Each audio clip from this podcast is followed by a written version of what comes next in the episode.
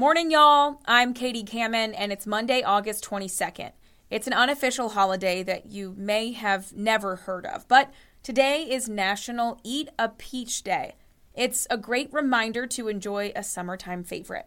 And speaking of peaches, here is an interesting bit of trivia for you. Georgia is nicknamed the Peach State, as you know, which would lead you to think it produces the most peaches in the nation. But in 2021, the website Statista says South Carolina produced 87,000 tons of peaches. That's more than double the amount that Georgia produced. So enjoy a South Carolina peach and take an extra dose of Palmetto Pride. Now it's time to head over to the First Alert Weather Desk for your forecast. And good Monday morning to you. I'm meteorologist Joey Sovine. Starting out this morning with just a slight chance of a shower as we get the kids into school this morning, hopping on the bus. Take the umbrellas just in case, perhaps for them. We'll see a little bit better chance of rain as we go from lunchtime into this afternoon. So that trip home from school, if you're working outside this afternoon, will likely have to dodge some showers and storms, any of which could produce a lot of lightning and some heavy rain in a short period of time. So just be on the lookout for that. High temperatures today in the mid 80s. We're going to stay there all week long. Rain chance may go down just a little bit tomorrow and on Wednesday, and then perhaps back up as we head into Thursday and Friday. High temperatures this week in the mid 80s with morning lows in the low 70s. You're listening to Morning Y'all, your local headlines and first alert weather forecast from the Low Country's news leader, Live 5 News. Morning Y'all is sponsored by MUSC Health. Join a team that's changing what's possible. MUSC Health is hiring for all locations and various positions, including radiology, path and lab, maintenance, and a number of other professions. Find out more about the competitive pay rates and benefits or review a more comprehensive list of current openings at muschealth.org/careers. MUSC Health, changing what's possible. And here are your morning headlines. New this morning, we're working to find out more about a reported shooting that sent SC State University into a lockdown. Just after midnight, SC State's Office of Institutional Advancement sent out an email saying the campus was under lockdown because of a reported shooting in the area. No vehicles were allowed on or off campus, and students were advised to stay in their dorms. That lockdown was lifted as of 2 o'clock this morning, according to campus officials. The lockdown was advised by Orange County, Orangeburg County authorities. This is a developing story. We'll be sure to update you as soon as we know more. One person has died and two others are injured after a crash in Orangeburg County. It happened around 1140 yesterday morning on Highway 45 near where the towns of Holly Hill and Vance meet. The South Carolina Highway Patrol says a truck traveling south on Highway 45 ran off the right side of the road. The truck overcorrected, then ran off the left side of the road and hit two trees. Troopers say the driver and rear passenger died. The victim's name has not been released. Back in 2019, Dorchester County created a program to identify four projects as priorities and to redevelop and reinvest in that area. One of those projects is streetscaping on Ladson Road, which is designed to improve aesthetics and increase safety. Our Lauren Quinlan joins us live in Dorchester County. So, Lauren, we know Ladson Road has a lot of traffic. Will these improvements help? Officials with Dorchester County say this project will increase safety with added LED lights and designated turning lanes while also beautifying the road. The goal of the Oak Brook Tax Increment Financing District is to invest public dollars to stimulate private dollars to ultimately be able to invest in the area. Improving Ladson Road is just one of a few projects included. The county is also looking to improve Trolley Road and parts of Dorchester Road. With $5 million, the county will be installing divided landscaped medians and increased lighting on Ladson Road from the county line all the way down to Dorchester Road. Daniel Prentice with Dorchester County says although part of this project is to beautify the street, it will also increase safety for those who use it daily. Whenever you're closing off certain areas where you know traffic is turning without any particular guided movement, uh, you're creating more dedicated locations where people can expect cars to be turning and where cars know that they're supposed to be going. Tonight, the public can take part in the planning process. There will be a meeting held at the Dorchester County Council chambers in Summerville at 6 p.m. Engineers will be presenting mock-ups of the design and there will be a period where the public can ask questions and make comments. Prentice says they will incorporate public comments in the final design and construction wouldn't get started until next year. The county says they have done traffic studies in the area, but they are looking forward to hearing from those who use this road daily. For more information on tonight's meeting location, click on this story on live5news.com. Reporting live in Dorchester County, Lauren Quinlan, Live 5 News. Thanks so much, Lauren. Well, severe weather affected many of us this weekend, including the exciting return of high school football. Because of that severe weather, many week zero games were either canceled or postponed. The unexpected cancellation of these games led to upset fans, players, and vendors. Emily Johnson spoke to a coach who says fans and vendors will be reimbursed.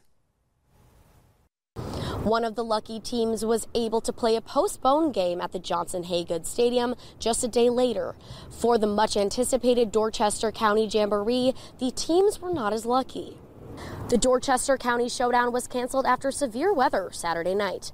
The four team jamboree included Fort Dorchester, Summerville, Woodland, and Ashley Ridge. The cancellation of these games cost fans, vendors, and players. Steve LaPrad, Fort Dorchester High football coach, says the four teams involved in the jamboree have agreed to reimburse those who had a ticket and vendors for their costs.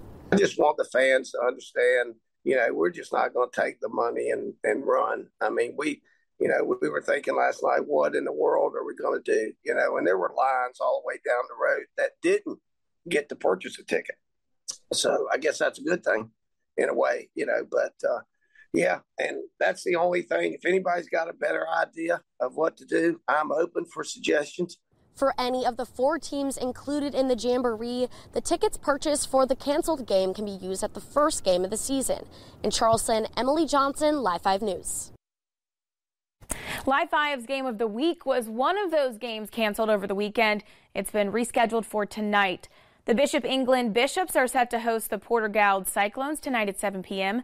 Be sure to tune in tonight at 11. Sports director Kevin Bilodeau will have all the highlights from that game.